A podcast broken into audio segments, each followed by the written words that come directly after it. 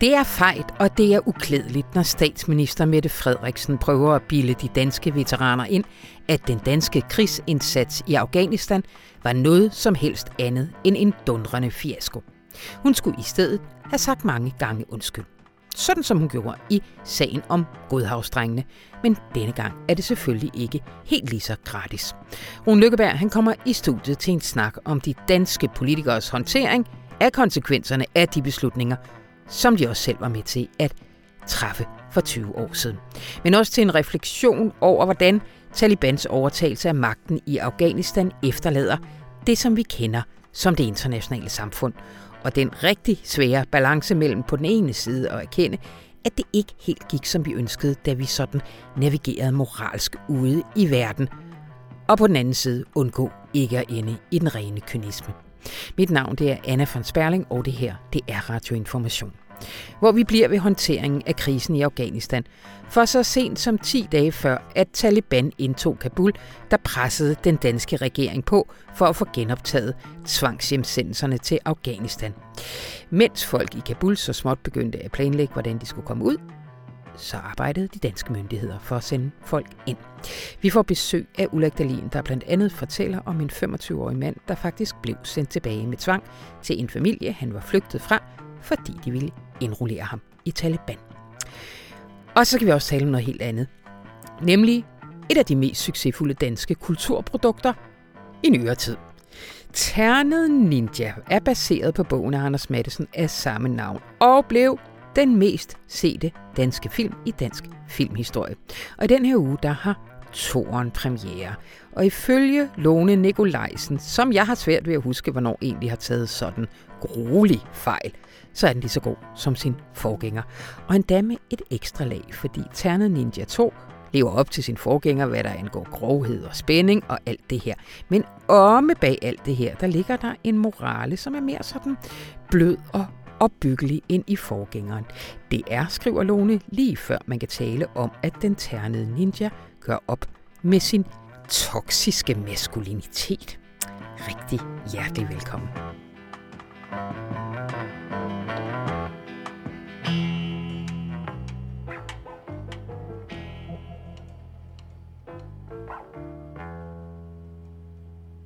Hej Rune Lykkeberg. Hej Anna von Sperling. Og velkommen tilbage fra ferien. Ja, det har lang tid siden, vi har set hinanden, for det, det er jo også det. velkommen tilbage fra ferie til dig. Det er det nemlig.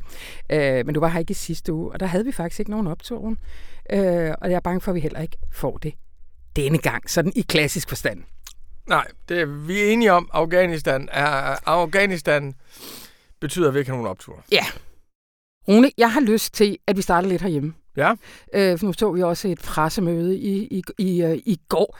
Hvordan synes du, at de danske politikere har, øh, har taklet den her? Jeg synes, at det er ynkeligt, og jeg synes, det er øh, tageligt, at de danske politikere ikke erkender, at vi har tabt. Mm.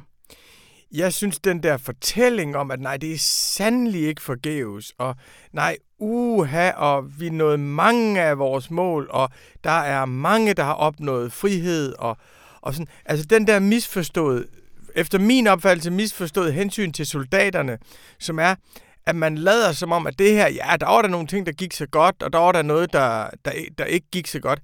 Det synes jeg er æreløst. Mm. Jeg synes, det man gør som politiker, når man sender soldater i krig, så har man ansvar for, at de bruger, de sætter deres liv på spil på en måde, der giver mening. Der er et tillidsforhold mellem soldater og staten. Og når vi så åbenlyst har tabt den krig, når vi så åbenlyst er blevet ydmyget, når al-Qaida stadigvæk er i Afghanistan i stort omfang, når Taliban, som vi har bekæmpet og været imod og betragtet som ondskaben selv, når de overtager kontrollen med Kabul og Afghanistan på en aften, ja. så er vi ydmyget, og så er det til grin ikke at sige til soldaterne, vi svigtede jeres tillid. Hmm. I gjorde det fantastisk, men vi sendte jer ud på en umulig opgave. Og det vil vi gerne beklage. Hmm. Det synes jeg, man skylder dem, der har været sendt ud. Og jeg synes, det er et naragtigt teater, at vi kan jo se det her nederlag. Vi kan jo se nederlaget ydmygelsen. Og vi kan kun skimte konsekvenserne af det, og så synes jeg, det der, det er sådan noget komiske, komiske ali-snak. Mm. Mette Frederiksen kan med stor patos give en undskyldning for godhavsbørnene. Der kan hun ligesom sige undskyld og beklage for at, at trække hele den moralske kapital ud af det, for noget, som vi jo godt ved, det koster hende ingenting. Mm. Hun har intet som helst moralsk ansvar for det. Hun blev valgt ind i 2001, har siddet 20 år i Folketinget, mm. været en del af det flertal, der er blevet ved og ved og ved, og sende soldater derud, og siddet i en regering, der har gjort det, og er nu statsminister. Jeg synes, hun frelægger sig ansvaret, når hun mm. ikke siger, vi beklager, vi sendte jer ud på en umulig mission. Jeres indsats var fantastisk, vores beslutning mm. var forkert. Men, altså, men er det så simpelt, at det her det, altså, kun er tabt? Altså, der var andre, der påpegede sådan noget med, at pigerne har været i skole. Man kan ikke få trolden helt tilbage i æsken igen. Der er folk, der har en hel generation, der er vokset op med fornemmelsen af frihed i hvert fald. Der er noget vundet, og nu ser vi et, et midlertidigt tilbageslag, men det kan da være, at Taliban er kommet bedre tanker. Er, er det ikke en teoretisk mulighed? Jeg synes, hvis du vender det om og stiller spørgsmålet i efteråret 2001, hvis du der siger, til de danske, amerikanske, britiske befolkninger. Nu går vi ind i Afghanistan, fordi det er derfra, terrorattentaterne er kommet. Der vil vi være i 20 år. Hmm. Vi vil være der i 20 år. Vi vil begynde at opbygge en nation. Vi vil bekæmpe al-Qaida. Vi vil gøre os fri af Taliban. Vi vil marginalisere Taliban. Det er det, vores indsats er. Og hvis du havde givet dem det tilbud dengang, og du så havde sagt til dem, men det ender med, Taliban kontrollerer Afghanistan. Mm. Al-Qaida står stadigvæk stærkt i Afghanistan. Og alle de mennesker, der har løbet en risiko for deres liv, fordi de troede på, at vi ville hjælpe dem med at skabe institutioner, der ville kunne give dem frihed. Alle dem har vi svigtet, for vi er der ikke til at beskytte dem længere. De lever nu på Talibans nåde. Hvor mange tror du så, du har sagt, den handel tror jeg, vi tager. Hmm. Meget få. Så i den forstand synes jeg, det er indlysende, at krigsindsatsen er en fiasko. Hmm. Øh, og så er der selvfølgelig en masse... Så, så er der selvfølgelig... Ja, der er piger, der er gået i skole. Ja, der er kvinder, der har fået rettigheder. Og det, at de har oplevet den skolegang i de år, vi har været her, det har værdi i sig selv. Det er jeg sådan set enig i, men man skal bare stadigvæk huske, at det er jo en del af en historisk bevægelse, som vi har lovet, at vi vil være med til at facilitere. Og alle dem, der har været med til at facilitere i Afghanistan, har gjort det med en kolossal risiko og en tillid til, at vi vil hjælpe dem. Mm. Og nu har vi forladt dem. Mm. Mm. Nu står vi jo i et nyt kæmpe dilemma. Taliban er der. Hvad skal vi stille op med dem? Skal de hamres ud igen, eller øh, skal vi samarbejde? Altså, hvad, hvad, hvad tænker du? Altså, der er jo allerede... Altså, vi samarbejder jo med dem allerede. Øh, men skal vi, skal vi udvide det? Skal de have en masse penge i nakken, så vi på en eller anden måde forpligter dem som internationalt samfund? Hvad, hvad for nogle overvejelser synes du, man skal gøre sig om, om, om det? Altså, jeg synes, spørgsmålet må stilles sådan, at man må sige, hvad skal være vores betingelser hmm. for at handle med Taliban? Og for at handle med Taliban. Og modspørgsmålet til det må så være, hvad opnår vi ved ikke at gøre det? Og der synes jeg, man må sige, vi har pådraget os et meget stort moralsk og politisk ansvar for tilstanden i Afghanistan. Det kan godt være, at missionen var utopisk. Det kan også godt være, at det var umuligt at opbygge demokrati i et land, der ikke engang har en stat. Mm. Det tror jeg, det var. Men det ændrer ikke ved, at vi har pådraget os et moralsk og politisk ansvar for Afghanistan. Og der mener jeg, at man må sige, hvis det er sådan, at forholdene bliver bare marginalt bedre for borgerne i Afghanistan. Hvis det skaber marginalt større stabilitet og tryghed, og hvis det kan være med til at forpligte Taliban på et minimum i forhold til, hvem man henretter, hvor meget man henretter, hvilke frihedsgrader man tilbyder folk, hvilke rettigheder man giver folk, så er vi forpligtet til at forhandle med Taliban. Så er vi forpligtet til ikke at skubbe dem fra os. Mm. Mm. Og hvordan synes du, det ser ud lige nu? Altså, det diskuteres jo mange steder. Det er meget populært lige nu at gå og sige, jeg stoler ikke på de banditter, de kan sige, hvad de vil, de er de samme gamle røvl og sådan noget. Men altså, Altså jeg kan da mærke i mig selv, jeg er sådan, jamen bliver vi ikke nødt til at tro en lille smule på, at de siger, der er, der, der er noget, vi vil gøre anderledes? Jeg synes, man må sige, at Afghanistan-krigen startede jo med en med et enormt moralsk overskud. Ja. Det startede for det første med noget, som er glemt faktisk.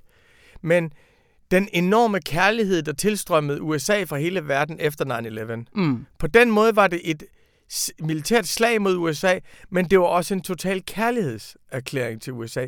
Hele verden var med USA på det tidspunkt. Det var det mest elskede imperium i verdenshistorien. I forlængelsen af det, der var der vores samfund af de gode og de rigtige og de frie, og dem, der er imod os, de tager morals fejl. Og grunden til, at vi ved, at de er de gode og de rigtige og de frie samfund, det er fordi dem, der ikke lever under dem, de længes efter dem. Og derfor kunne man tillade sig at sige, i den horisont kunne man forestille sig, at hvis vi fjernede Mullah Omar, som han hed dengang, og Taliban, så vil vores samfund spire frem af sig selv. Og hvis man har den optik på verden, så kan man tillade sig at sige, at dem vi ikke bryder os om moralsk, vil vi heller ikke have noget politisk at gøre med. Når man så kommer tilbage og siger, at det der med at vælge sin forhandlingspartner moralsk, det fik så den konsekvens, at vi tabte til dem. Så må man sige, måske skal vi ikke gå så moralsk til værks i vores diplomati og vores forhandlingsarbejde. Så må man i stedet for sige, at vi må forhandle med dem, der er der. Og dem, der er der nu, det bedste, de kan gøre for Afghanistan og afghanerne, det er nok at sikre stabilitet. Og stabilitet på uretfærdige præmisser er nogle gange så langt at foretrække frem for krig mm. for retfærdighed. Og jeg tror, vi skal understøtte stabiliteten på de uretfærdige præmisser, og derfor sige, at vores moral må være sekundær i forhold til Taliban. Hmm.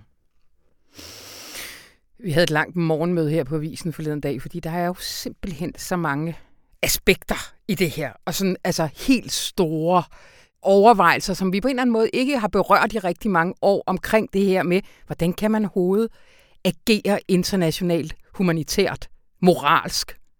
Øh, og det tror jeg, vi kommer til at undersøge en, øh, en, hel, en hel masse i, i aviserne i de kommende måneder. Øh, men hvad, hvad, tænker du, hvad tænker du om det øh, ovenpå på de sidste par ugers begivenheder? Jeg tænker, at hvis du ser på Joe Biden, så står han i det samme dilemma som os. Det er, hvis man siger, Afghanistan kunne ikke lykkes. Og der er Biden jo rimeligt ærlig. Mm. Altså Biden siger jo, at projektet var umuligt. Det er vanvittigt at ville opbygge en nation, som ikke engang har en stat. Biden slutter så den tale, hvor han siger det med at sige, at USA's udenrigspolitik bygger stadigvæk på menneskerettigheder. Mm. Problemet er, at hvis du ikke kan forsvare en civilbefolkning mod et autoritært regime, og hvis du kan overlade et land til Taliban, fordi du erkender, at vores kapacitet rækker simpelthen ikke til at sikre menneskerettigheden i det land, kan du så sige, at du står for at forsvare menneskerettigheder globalt? Mm-hmm. Nej vel? Mm. Så siger du også, at de lokale magthavere er sådan set at foretrække, medmindre de foretrækker helt groteske ting, fordi de trods alt skaber stabilitet og fred. Og så er du gået fra den ene del af FN, som er, at vi forsvarer menneskerettigheder, til den anden del af FN, som er, at vi forsvarer nationens suverænitet. Så på den måde har Kina faktisk vundet en enorm mm. sejr, for Kinas projekt globalt er jo non-interference. Vi blander os ikke i andre staters anlægner, medmindre det går ud over os. Det er sgu lige meget, hvordan de behandler deres borgere, bare, bare, det, bare det ikke går ud over os. Og det er jo der, hvor vi er nu. Det er jo der, hvor, og det er jo frygteligt. At, det er jo frygteligt, fordi at hvor efterlader det dem, der bor i Taiwan for eksempel, mm. som jo med rette kan være stærkt bekymrede for, hvad der foregår. Hvor efterlader det dem, der bor i Ukraine? Hvor efterlader det alle dem, der for 20 år siden tænkte, at hvis vi stiller os op mod vores diktatoriske overmagt, så vil Vesten være med mm. os, og de vil være med os militært. Og hvor efterlader det alle os, der troede, der var en eller anden progression i øh. verdenshistorien, at der ville være aldrig mere et Rwanda for eksempel, fordi vi blev klogere, da vi så, at vi ikke, altså hvad der skete, da vi ikke reagerede på noget, som, øh, som man kunne se ville gå helt galt for eksempel. Sådan et kan vi jo godt komme til at stå med igen. Ja, ja, og det er derfor, Jørgen Sten Nielsen skriver i en rigtig god leder i den her uge, at det indlysende, at Foghs projekt var det forkerte. det er noget sværere at sige, hvad der ville have været det rigtige. Ja. Når det er derfor, Afghanistan er et reelt dilemma. Men så vil jeg så også sige, at det fald skete jo for lang tid siden. Mm. Det fald skete, dengang vi valgte at lade Bashar al-Assad smadre sin egen befolkning i Syrien. Da problemet for Obama, det var ikke, at han ikke fulgte op på sin røde linje, det var, at han trak den. Det vil sige, at han sagde mm. til folk, hvis der sker noget forfærdeligt i Syrien, så kommer vi og redder jer. Og allerede mm. på det tidspunkt, der var der ikke opbakning til den amerikanske befolkning. Og det er vigtigt at huske på, at, at interventionen i Syrien faldt, fordi den kom i parlamentet i England og i kongressen i USA, og der var ingen steder, hvor der var flertal for det. Det vil sige, demokratiet sagde, vi vil ikke forsvare aktioner til fordel for menneskerettigheder i fjerne lande, som sætter vores borgers liv på spil. Så allerede der var det slut, og det er det samme, Biden siger nu, det er, jeg har ikke sendt, mine børn har været soldater. Der er ingen af dem, der har sat deres liv på spil for USA for at bygge pigeskoler i Afghanistan. Mm. Og det betyder jo, at vi må finde på nogle andre måder at støtte dem, der er undertrykte rundt omkring på. Vi må finde på nogle andre måder at mobilisere dem, der er rundt omkring i verden på. Og det er jo et principielt og moralsk tab for os, der sidder her og føler, at vi er verdenssamfundet. Mm. Men hvis man så ser på, hvad der reelt er kommet ud af den der verdenssamfundet indstilling, så Irak blev værre, end det var under Saddam Hussein. Afghanistan endte i en meget, meget, meget lang borgerkrig. Så de, den meget fine moral førte til kaos i verden og store tab, og først og fremmest meget, meget store tab, som vi ikke selv skulle lide. Så der et eller andet sted, så er det næsten bare vores moralske forfængelighed. Men det frygtelige er jo, at der findes mennesker, som tror på os. Altså, dem, der mm. lavede det arabiske forår, troede på os. Mm. Dem, der stod på den himmelske fredsplads i Kina i 1989 og hørte Bob Dylan, de troede jo på os. Og det frygtelige er at sige til dem, I er alene, vi redder jer ikke. Mm. Men det er det, der er realiteten nu. Hmm. Ja. Uh, lad os slutte på den note. Ikke optur. Ikke optur. Men alligevel jo en tid til nogle erkendelser, der måske har været nødvendige. Ja, men erkendelserne, så, altså det, det er jo grunden til, at Biden ikke vil sige, at vi tabte, mm. og vi kan ikke længere forsvare menneskerettigheder i verden. Og at Mette Frederiksen ikke vil sige, at jeres liv var forgæves, altså jeres ja. kamp var forgæves. Det er jo fordi konsekvenserne af de erkendelser for os selv er grotesk grusomme. Ja. Og det enormt farlige er jo den kynisme, der ligger på den anden side af de erkendelser. Nemlig, vi kan ikke gøre noget i verden. Mm. Vi skal lære at vende os til, at folk lider. Det er naivt og tossedumt ja. at ja. sidde hjemme og have det dårligt med det. Det er jo ligesom, at man skal vende sig til, at folk dør i Middelhavet. Fordi hvis vi redder dem, så kommer der endnu flere, og så går vores samfund under. Så den moralske risiko for, at vi alle sammen bliver kynikere, der vender os til lidelse i verden og tænker, at kineserne vinder nok alligevel i den sidste ende, den er overhængende. Tusind tak, Rune Lykkeberg.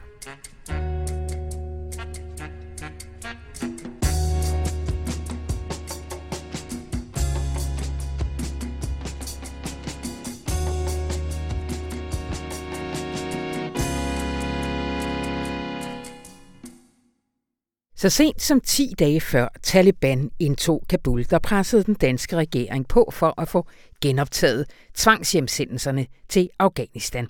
Og det forløb, det vækker nu hård kritik fra regeringens støttepartier. Velkommen til dig, Ulrik Dahlin. Tak. Du har sammen med en række af vores kolleger, den har du ikke lavet helt alene, øh, kigget på den her sag. Og det sker baggrund af en agtindsigt, for I finder ud af, at, og hvad taler vi den 5. Altså den 5. august, august ja. sender Danmark, eller Mathias Tesfaye er det, sammen med fire ministerkolleger fra andre EU-lande et øh, brev til EU-kommissionen og beder den om at, at gå i intensiveret for dialog med den afghanske regering om at stadigvæk at modtage tvangsudsendelser. Og det sker på et baggrund af, at de afghanske myndigheder har stoppet for at modtage dem? Ja, de, den 8. juli, altså en måneds tid før, havde de sagt, at de i en tre måneders periode ville øh, ikke modtage øh, tvangsudsendte. Med øh, henvisning til sikkerhedssituationen? Sikkerhedssituationen. Ja, ja. Udover Danmark, hvem, hvem var så med, med til at underskrive det? Ja, det var Mathias Tesfaye, og så var det Østrig, Grækenland, Holland, Tyskland og Belgien. Mm. Øhm, hvad, hvad, hvad begrunder de det med? Ja, de begrunder ikke andet med, at, øh, at hvis man ikke kan gøre det, så vil det sende et forkert signal til afghanere om, at de skal flygte til EU. Så de, de underkender ikke situationens alvor i Afghanistan? Nej, nej, tværtimod. De, de tværtimod, anerkender, ja. at, at den afghanske regering står i en svær situation. Øh, og så øh, lægger de alligevel pres på EU-kommissionen, for at de skal altså gå i, i dialog med en regering, der er, altså er ved at falde sammen fuldstændig, eller et land, der er ved at blive overtaget af, af Taliban. Ikke? Ja, ja. Og man kan selvfølgelig sige, at brevet må have været flere uger undervejs, ikke? og er en reaktion på det, som den afghanske regering meldte ud. Ja. Men der sker så det, at øh, inden at EU-kommissionen når at svare, så har Holland og Tyskland meldt ud, at nu stopper de selv og tvangsudsende. Så derefter svarer kommissionen, at det er ikke en sag, som de vil ind i. Og så ender Danmark også den 12. Øh, august med at meddele, at man stopper tvangsudsendelserne, i hvert fald i en tre måneder lang periode. Øh, men at man stadigvæk, og det er jo så tre dage før øh, Kabul bliver indtaget af Taliban, så vil man fremme arbejdet for at øh, få, altså få frivillige udsendelser, altså ja. afviste afghanske ja. flygtninge. Ja. Men øh, I har jo også kigget på øh, den række af tvangshjemsendelser, som jo faktisk er lykkes for den danske regering, også på et tidspunkt, hvor at man kunne formode, at Ja, de vidste, det er sådan, at situationen var forværret. Det er sådan, at der har været øh, et halvt hundrede afghanere i såkaldt udsendelsesposition. Ikke? Og en del af dem har så været frihedsberøvet og været indsat på Ellebæk, som er en institution i forbindelse med Sandholmlejren i Nordsjælland. Og der har de så ventet på at kunne blive udsendt, og så er der kommet noget corona i vejen, øh, og så har man i lang tid ikke kunnet transportere nogen, nogen som helst steder hen. Ja. Og så, er det, så, så, så virker det som om, at man i foråret, det er der i hvert fald flere advokater, der har sagt, at der er man fra Hjemrejsestyrelsens side meget interesseret i, at nu skal der gang i de her øh, tvangsudsendelser og udsendelser. Og det er også sådan, at øh, i løbet af 2021 har man altså fået udsendt 17 personer. Mm. Det er det seneste tal, jeg kender til. Mm. Og heraf er ifølge Hjemrejsestyrelsen omkring halvdelen tvangsudsendelser. Ja. Der er sket tvangsudsendelser i marts og i maj og i juli, øh, og det er de oplysninger, vi kan få. Det er så lykkedes også igen via advokater at få adgang til i anonymiseret form de øh, afgørelser, de sager, der er tale om, og hvad begrundelsen har været fra flygtningenævnets side på, at øh, de ikke skulle have asyl, og hvad de forskellige har forklaret og den slags. Mm. Mm. Og det har vi så gengivet, og det er, det er for så vidt meget. Hvad er det, du... Øh, I, I beskriver blandt andet her en sag om en, om en 25-årig øh, mand, der blev tvangshjemsendt. Hvad er hans historie? Ja, altså det, jamen, det her er... Det, det, det, jeg ved ikke, hvor repræsentativt det er, men det er efter min mening meget sigende. Øh, og det er en øh, mand, som øh, er flygtet fra Afghanistan til Danmark, fordi han, øh, hans far øh, ville have, at han skulle lade sig værve af Taliban. Mm. Og, og det har han ikke ønsket, og, og det har han så flygtet fra. Og der afgør man så fra nævnets side, at man sådan set finder hans forklaring troværdig. Man ja. tror på, hvad han siger. Men da de baggrundsoplysninger, som nævnet har, altså siger, altså tyder, og det er jo en afgørelse tilbage fra 2017, så vidt jeg husker, ja. at på det tidspunkt var der ikke noget, der tyder på, at der skete nogen tvangsmæssig rekruttering til Taliban, og øh, at det kun var, der kunne godt være et indirekte pres fra familie og sådan noget der, men på den baggrund, og som det så hedder efter en samlet vurdering, så mente man altså ikke, at han havde, at han havde noget grund til at frygte. Jeg ved, at hans advokat, Daniel Nørring, så sent som her i foråret søgte om at få hans sag genoptaget, men ja. fik afslag den 19. april. Og altså vel med henvisning til, at den situation har ændret sig noget i mellemtiden i forhold til ja. de Taliban-kontrollerede områder. Det vil være meget nærliggende. Det røde kort, ja. ja. Øh, men fik altså øh, afslag, øh, og seks uger senere så blev han så øh, udsendt ifølge David Nørk, altså en tvangsudsendelse. Mm-hmm. Og, og er nu i Afghanistan? Ja, det vil jeg gå ud fra. Ja. Altså han blev accepteret, og de myndighederne modtog, om han så er sket sidenhen, det ved jeg ikke. Mm. Øh, hvad kommer til at ske øh, nu? Altså, siger du, tre måneder har de sagt, de ikke øh, tvangshjemsender, men altså... Om det, der er sket, det er, at øh, flygtningenevnet, øh, de har... Øh, på baggrund af den usikre situation, så har de øh, gjort to ting. For det første, så har de udsat alle planlagte, eller alle udsendelser. Ja. Altså det er simpelthen ophævet indtil videre.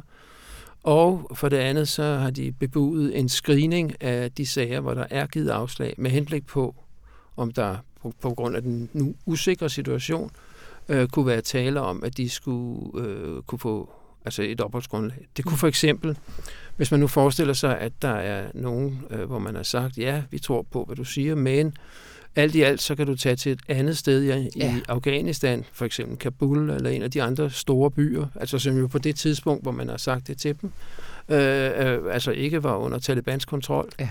Øh, og der kan være forhold der, der har ændret sig, det er der jo formentlig, mm-hmm. og så kan der være grundlag for at genoptage deres sag og eventuelt øh, give dem opholdstilladelse. Ikke?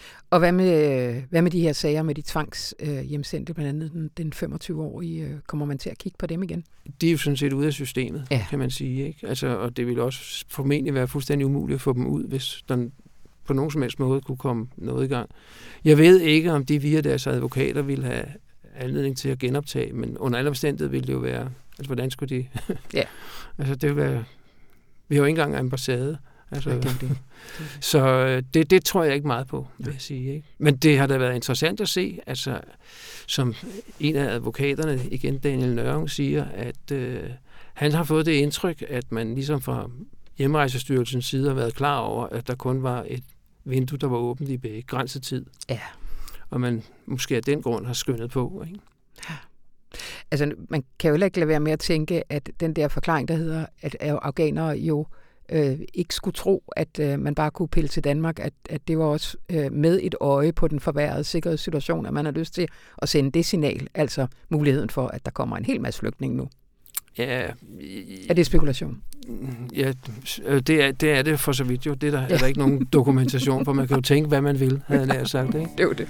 Altså, ja, ja, ja, ingen har kunnet forudsige, at det skulle ske så hurtigt. Nej. Men at det ville ske, er der mange, der har forudset. Det er jo det. Tusind tak, Ulrik Dahlin. Selv tak.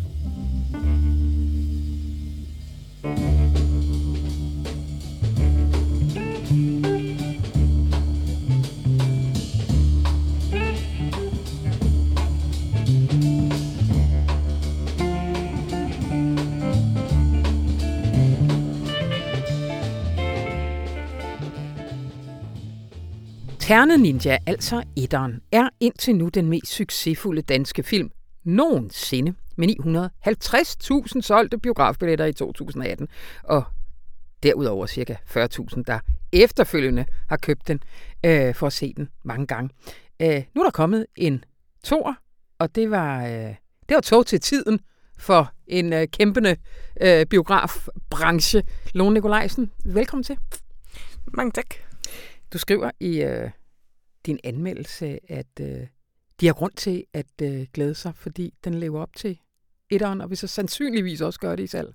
Ja, altså karaktergalleriet, som er en af de helt store attraktioner i det her ternede ninja-univers, og også sådan var det i Terkel Knibe, som også er lavet af Anders Madsen og Torbjørn Christoffersen. Mm det er lige så sådan sprudlende bizart og også sådan genkendeligt. Altså, det er nogle det er også en social satire med en økoflipper mor til hovedpersonen, som er den her stille og rolige dreng, der hedder ja. Aske.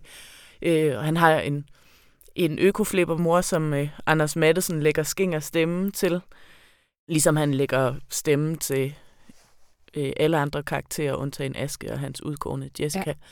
Ja. Øh, og han har en skide irriterende nære, virkelig sjovt nære stedfar, ja. øh, som er sådan rigtig godt fundet på, godt skrevet, godt animeret øh, miniskurk. Altså som bare den, der leverer modstanden i dagligdagen. Ja. Og så er der sådan en overskurk, som er en børnemorderisk øh, legetøjsfabrikant, der hedder Philip Eberfrø.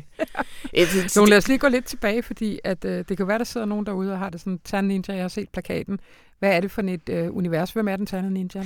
Den ternede ninja er en ninja-dukke, der er syet på en af førnævnte Philip Eberfrøs øh, legetøjsfabrikker i Thailand, og den overanstrengte børnearbejder kom ved en fejl til at sy dukken ud af, eller ninja-dragten ud af Philip Eberfrøs ternede designertørklæde, hvad der gjorde ham så vred, at han tog den stok, som opsynsmanden brugte til at pryle børnene og, i det daglige, og så øh, smadrede den her dreng, der hedder Kwang. Jeg prøvede ham ihjel. Ikke? Ja, altså slå ham en ihjel. ret chokerende start på en Ja. børnefilm har mange forældre til lidt for små børn siddet og tænkt, inklusive mig. Ja, det kunne jeg da forestille Ja, mig.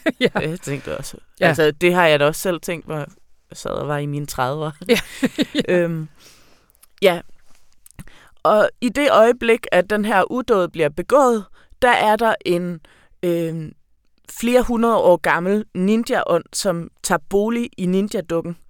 Øh, og der er sådan en baggrundshistorie med øh, nogle børn, der blev slået ihjel på uretfærdig vis, som, som for den her ninja-ånd, og ninja-ånden, eller ninjaen dengang han var levende, mm. Kunne ikke forhindre det, og nu er missionen i hans efterliv, at han skal komme efter alle børnemorder og hævne sig på dem. Og det, øh, altså, det er så Philip Eberfrø, han ser sig galt ja. På.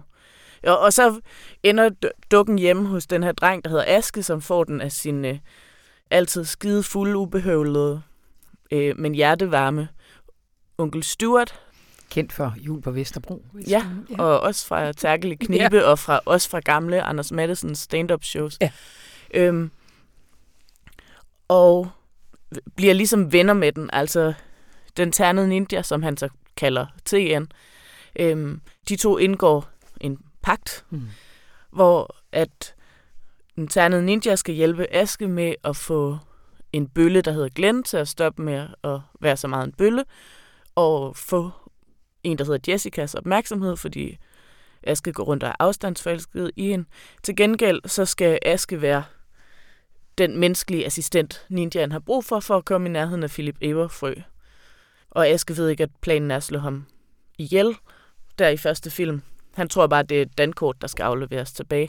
Men det viser det sig så at være. Så Aske er lidt mindre voldsparat, bare sådan generelt lidt mere følsom og moderat i sin måde at være i verden på. Så han får overtalt den ternede ninja til, at de bare øh, sørger for, at, at øh, Philip Eberfrø kommer i thailandsk fængsel, fordi ja. Det har han hørt også skulle være rigtig træls. Og det er så der, toren starter. Ja, det lykkes at få. Ja. ham fængslet, men kombinationen af ondskab og rigdom er jo øh, bum stærk. Mm. Også for Philip Eberfrø, der, ligesom, der er i gang med at få fjernet alle vidner og alle beviser mod ham, så han kan blive frifundet.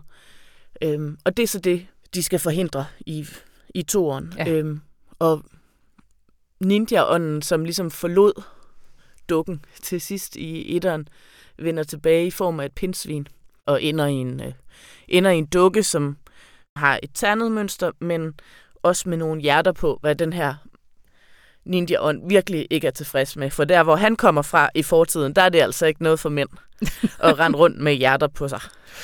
Og det leder hen til, til, til det tema, du også, øh, du også berører i din, i din anmeldelse, at, øh, at der, der, der er sket lidt en, en, øh, en udvikling i, øh, i, hvad Madison vil med, med den her figur og forholdet til, øh, til, til den lille dreng.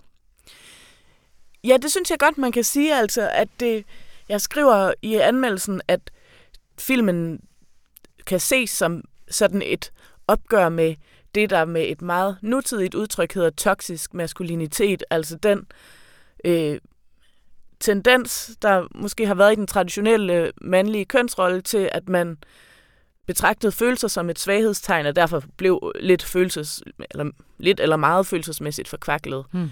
Øh, gjorde sig alt for hård. Øh, og mens den første film handler meget om, at Aske skal finde sit mod og lære af, af hans gode ninja-ven at være modig og gribe ind og tage ansvar og stå ved, hvem han er og hvad han vil, så handler toren om, at han skal hjælpe sin ninja-ven med at bløde lidt op og ikke være så bange for det, man traditionelt der i fortiden, hvor ninjaen kommer fra, har regnet for kvindelige værdier. Mm. Øhm, så, så Aske går rundt og siger til ham, at han ikke skal tale grimt om piger, og det er jo også vigtigt at være en god kammerat og sådan nogle. altså, det er nærmest sådan nogle ting, han siger. Ja. Og så samtidig er der sådan øh, den lille konflikt i filmen, at Jessica ikke rigtig gider ham længere. Den handler også om, at hun er mere, hun går en klasse ovenover ham, han går i 8. hun går i 9. og er mere interesseret i drenge, der er ældre end hende. Og det, hun gerne vil have, er en bad boy. Bad boy. og sådan en er han jo ikke lige, men hans, han prøver på at være det og siger sådan kiksede ting som, sådan bliver det trunte, Og det virker ikke til hendes telefonsvar, for, som hun ikke gider aflytte. Altså. Øh, så det virker dårligt. Øh, men så har han ligesom prøvet det. Mm. Og så øh, kan man sidde derude i biograferne og se, at det, det virker ikke. Ja. altså, det, ja. det giver ikke mening, og det er ikke hensigtsmæssigt. Og så i stedet for, så bliver det sådan, uden at spøjle for meget, så bliver det sådan en mere smuk blanding af, eller mere smuk alliance mellem sådan det modige og handlekraftige, som den ternede og sådan ufrivilligt behjertede ninja står for, og, øh, og så sådan det mere tøvende og bløde og forstående og venlige, som mm. Aske står for. Mm. Du sagde lige før, vi startede, at den jo skriver sig ind i sådan en lang tradition i børnelitteraturen i forhold til det her med små drenge med tynde arme. Ja, og Ternet Ninja 1 og 2 er også begge to øh, filmatiseringer af bøger, som Anders Madsen har ja. skrevet først, og så ja. lavet til film. Og sådan, da jeg ligesom skulle skrive handlingsreferatet, så, altså, så slog det mig, at det her er jo sådan, vel det, et af de mest typiske, mest almindelige plot i børnelitteraturen. Ja. En dreng, der måske er lidt skvattet, måske bliver lidt drillet, lærer at træde i karakter. Ja. Øh, det er både altså klassikere som Busters Verden og Gummitarsen, der handler om det. Mm. Og hvor man kan sige, at Aske ikke er helt så udsat for mobning, som de to for eksempel er. Så er det påfaldende, at han får lov til at blive, eller at han bliver ved med at være blød filmen ja. igennem, og han ikke giver køb på det, og hans succes ikke er, at han pludselig formår at være hård og stærk, men at han øh, indgår, hans succes er, at han, han indgår sådan et makkerskab mm. med en, der er lidt mere handlekraftig end ham, øh, men som også godt kan, kan bruge hans øh, sådan fornuft og følsomhed mm. til noget. Og der, altså, der er bare sådan en som, som Gummitarsen, som jo er en helt vildt elskelig historie ja. om toksisk maskulinitet, ja, hvis overhovedet om noget. Altså, en dreng, der, øh, der hele tiden har sin far på nakken, fordi mm. faren projicerer sine egne mindreværdskomplekser over på hans ikke-voldsparate søn. Ja. Men der er det jo også sådan, at da Gummitarsen har sit, Ivan der, da han har sit gennembrud, jeg kan ikke huske, hvordan det er i bogen, men i hvert fald i filmen, der er det, altså han får superkræfter. Ja. Altså der er det, han bliver stærk, og han kan, for at fejre det, så kører han på knallert gennem en brusen butik, hvor der er nogle voksne, der har været tavlige ved ham, og river alt ned fra hylderne, herver og regerer, tager hen til bøllerne og øh, tager den ene bølle og kaster i mm. hovedet på de andre, og kan spytte helt vildt langt. Altså der er det, at han så kortvejt kan leve op til sin fars forskruede og kedelige idealer. Ja. Og der er det som om, at, at uh, Ternet Ninja 2 er sådan lidt mere i tråd med det, som modstanderne af fænomenet kalder feminiseringen af samfundet. og så jeg vil kalde generel opblødning af uhensigtsmæssige normer. ja. Uh, Anders Madsen siger selv, det her det er ikke en børnefilm. Bøgerne er ikke børnebøger, det er familiebøger. Er, er du enig? Er det, altså, er, er det her sjovt for, uh, for alle aldre? Mm, jeg tror også, jeg ville synes, synes, det var sjovt som barn ja. selv. Altså, de børn, jeg kender, ville også kunne more sig, tror jeg. Øh, men jeg synes også, det giver meninger. Og, og du havde en god oplevelse, øh, jeg synes, det er uafhængig sjovt, af, at du skrev anmelden. Jeg synes, det er imponerende, hvor opfindsomme tilsvininger han kan ja. formulere, Anders ja. Madsen. Altså, det, det har jeg svært ved ikke at grine af. Ja. Altså, øhm, og med tilsvininger og skældsord, der er der jo alt muligt, øh, også som jeg ikke synes er specielt fedt. Altså, jeg synes ikke i alle sammenhænge, at tøsedreng er, er det perfekte ord at bruge. Men det her er så grotesk et persongalleri, at, øh, at onkel Stuart, eller Stuart Stardust, som han også sidder, hans, øh, hans sådan totalt skrupelløse, kvindenedgørende, kyniske, hyggeracistiske, sexistiske bagl, det synes jeg faktisk er sjovt. Ja. Øh, fordi han er så ekstrem en karakter. Altså, hvis man sammenligner danskere med et eller andet svensker og tysker, og hvem vi nu ellers lige sammenligner os med, så er det karaktertræk, der stikker ud mm. hos sådan, den typiske dansker, det er sådan den her øh, joviale, chauvinisme. Altså, at, at hvis der er noget, man ikke må sige, så skal, så skal det fanden fis med lige siges, før man rigtig kan slappe, slappe af. Og der, øh, det er ligesom den her øh, danske, danske jovial chauvinisme, som onkel Stuart inkarnerer på en måde, jeg synes er sådan sindssygt godt set, og sindssygt ja. godt ja. udtrykt, og så bare altså i tiende potens. Ja. Øh, jeg så her øh, forleden dag bare øh, kort på nettet øh, en lille video, hvor at øh, den udkårne, hvad hedder hun? Jessica. Jessica og en veninde, de synger om Bad Boys. Ja. Øh, også vildt skønt animeret. Altså, ja. altså helt ned i de små bevægelser. Altså virkelig havde det sådan, hold nu kæft, man kunne se sådan nogle TikTok-videoer af sådan nogle unge piger, der prøver at give den Beyoncé, eller sådan. Den er bare ja. virkelig fedt animeret. Det kan man øh, jo se, hvis man ikke vil se hele filmen. Men øh, jeg synes også, vi skal have lidt musik.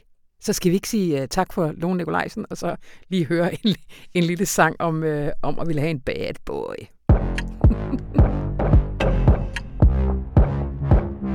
Så, girlie? Skal vi gøre det? 100p, queen bitch. Let's go. Giv mig en bad boy. Jo, tak. Jeg siger det bare lige. Jeg har brug for en fyr, der er farlig. Med store muller, med store tats. En, der kører scooter og træner i sats. Og som kan sætte mig på plads. Og som hviler i sig selv. Ja, så må han også godt være bare en lille smule kriminel. Ligesom Marco. Er ham, der sælger narko. han er bare god. Hashtag familie gå fra Malaco. En, der går efter guld. Fordi han tager det. En, der kan slås for sin kvinde. Ja, og gør det. Og han skal have fuldskæg. Og Gucci. Og guldkæder. Og så skal han også have en af de der små skuldertasker i læder. Og jeg er manpøs. Ej, men det er så frækt. Jeg tror, jeg besvimer. Uh, splash. Vift mig lige. Vi er slemme piger, vi er til slemme drenge. Søde kærester holder ikke længe. Jeg hader, når du kalder mig for skat. Tag fat det, jeg vil have en bad boy. Vi er slemme piger, vi er til slemme drenge. Måske du synes, vi lyder helt vildt streng. Men pas af med dit barn, så dit nat. For jeg er en bad bitch, og jeg vil have en bad boy.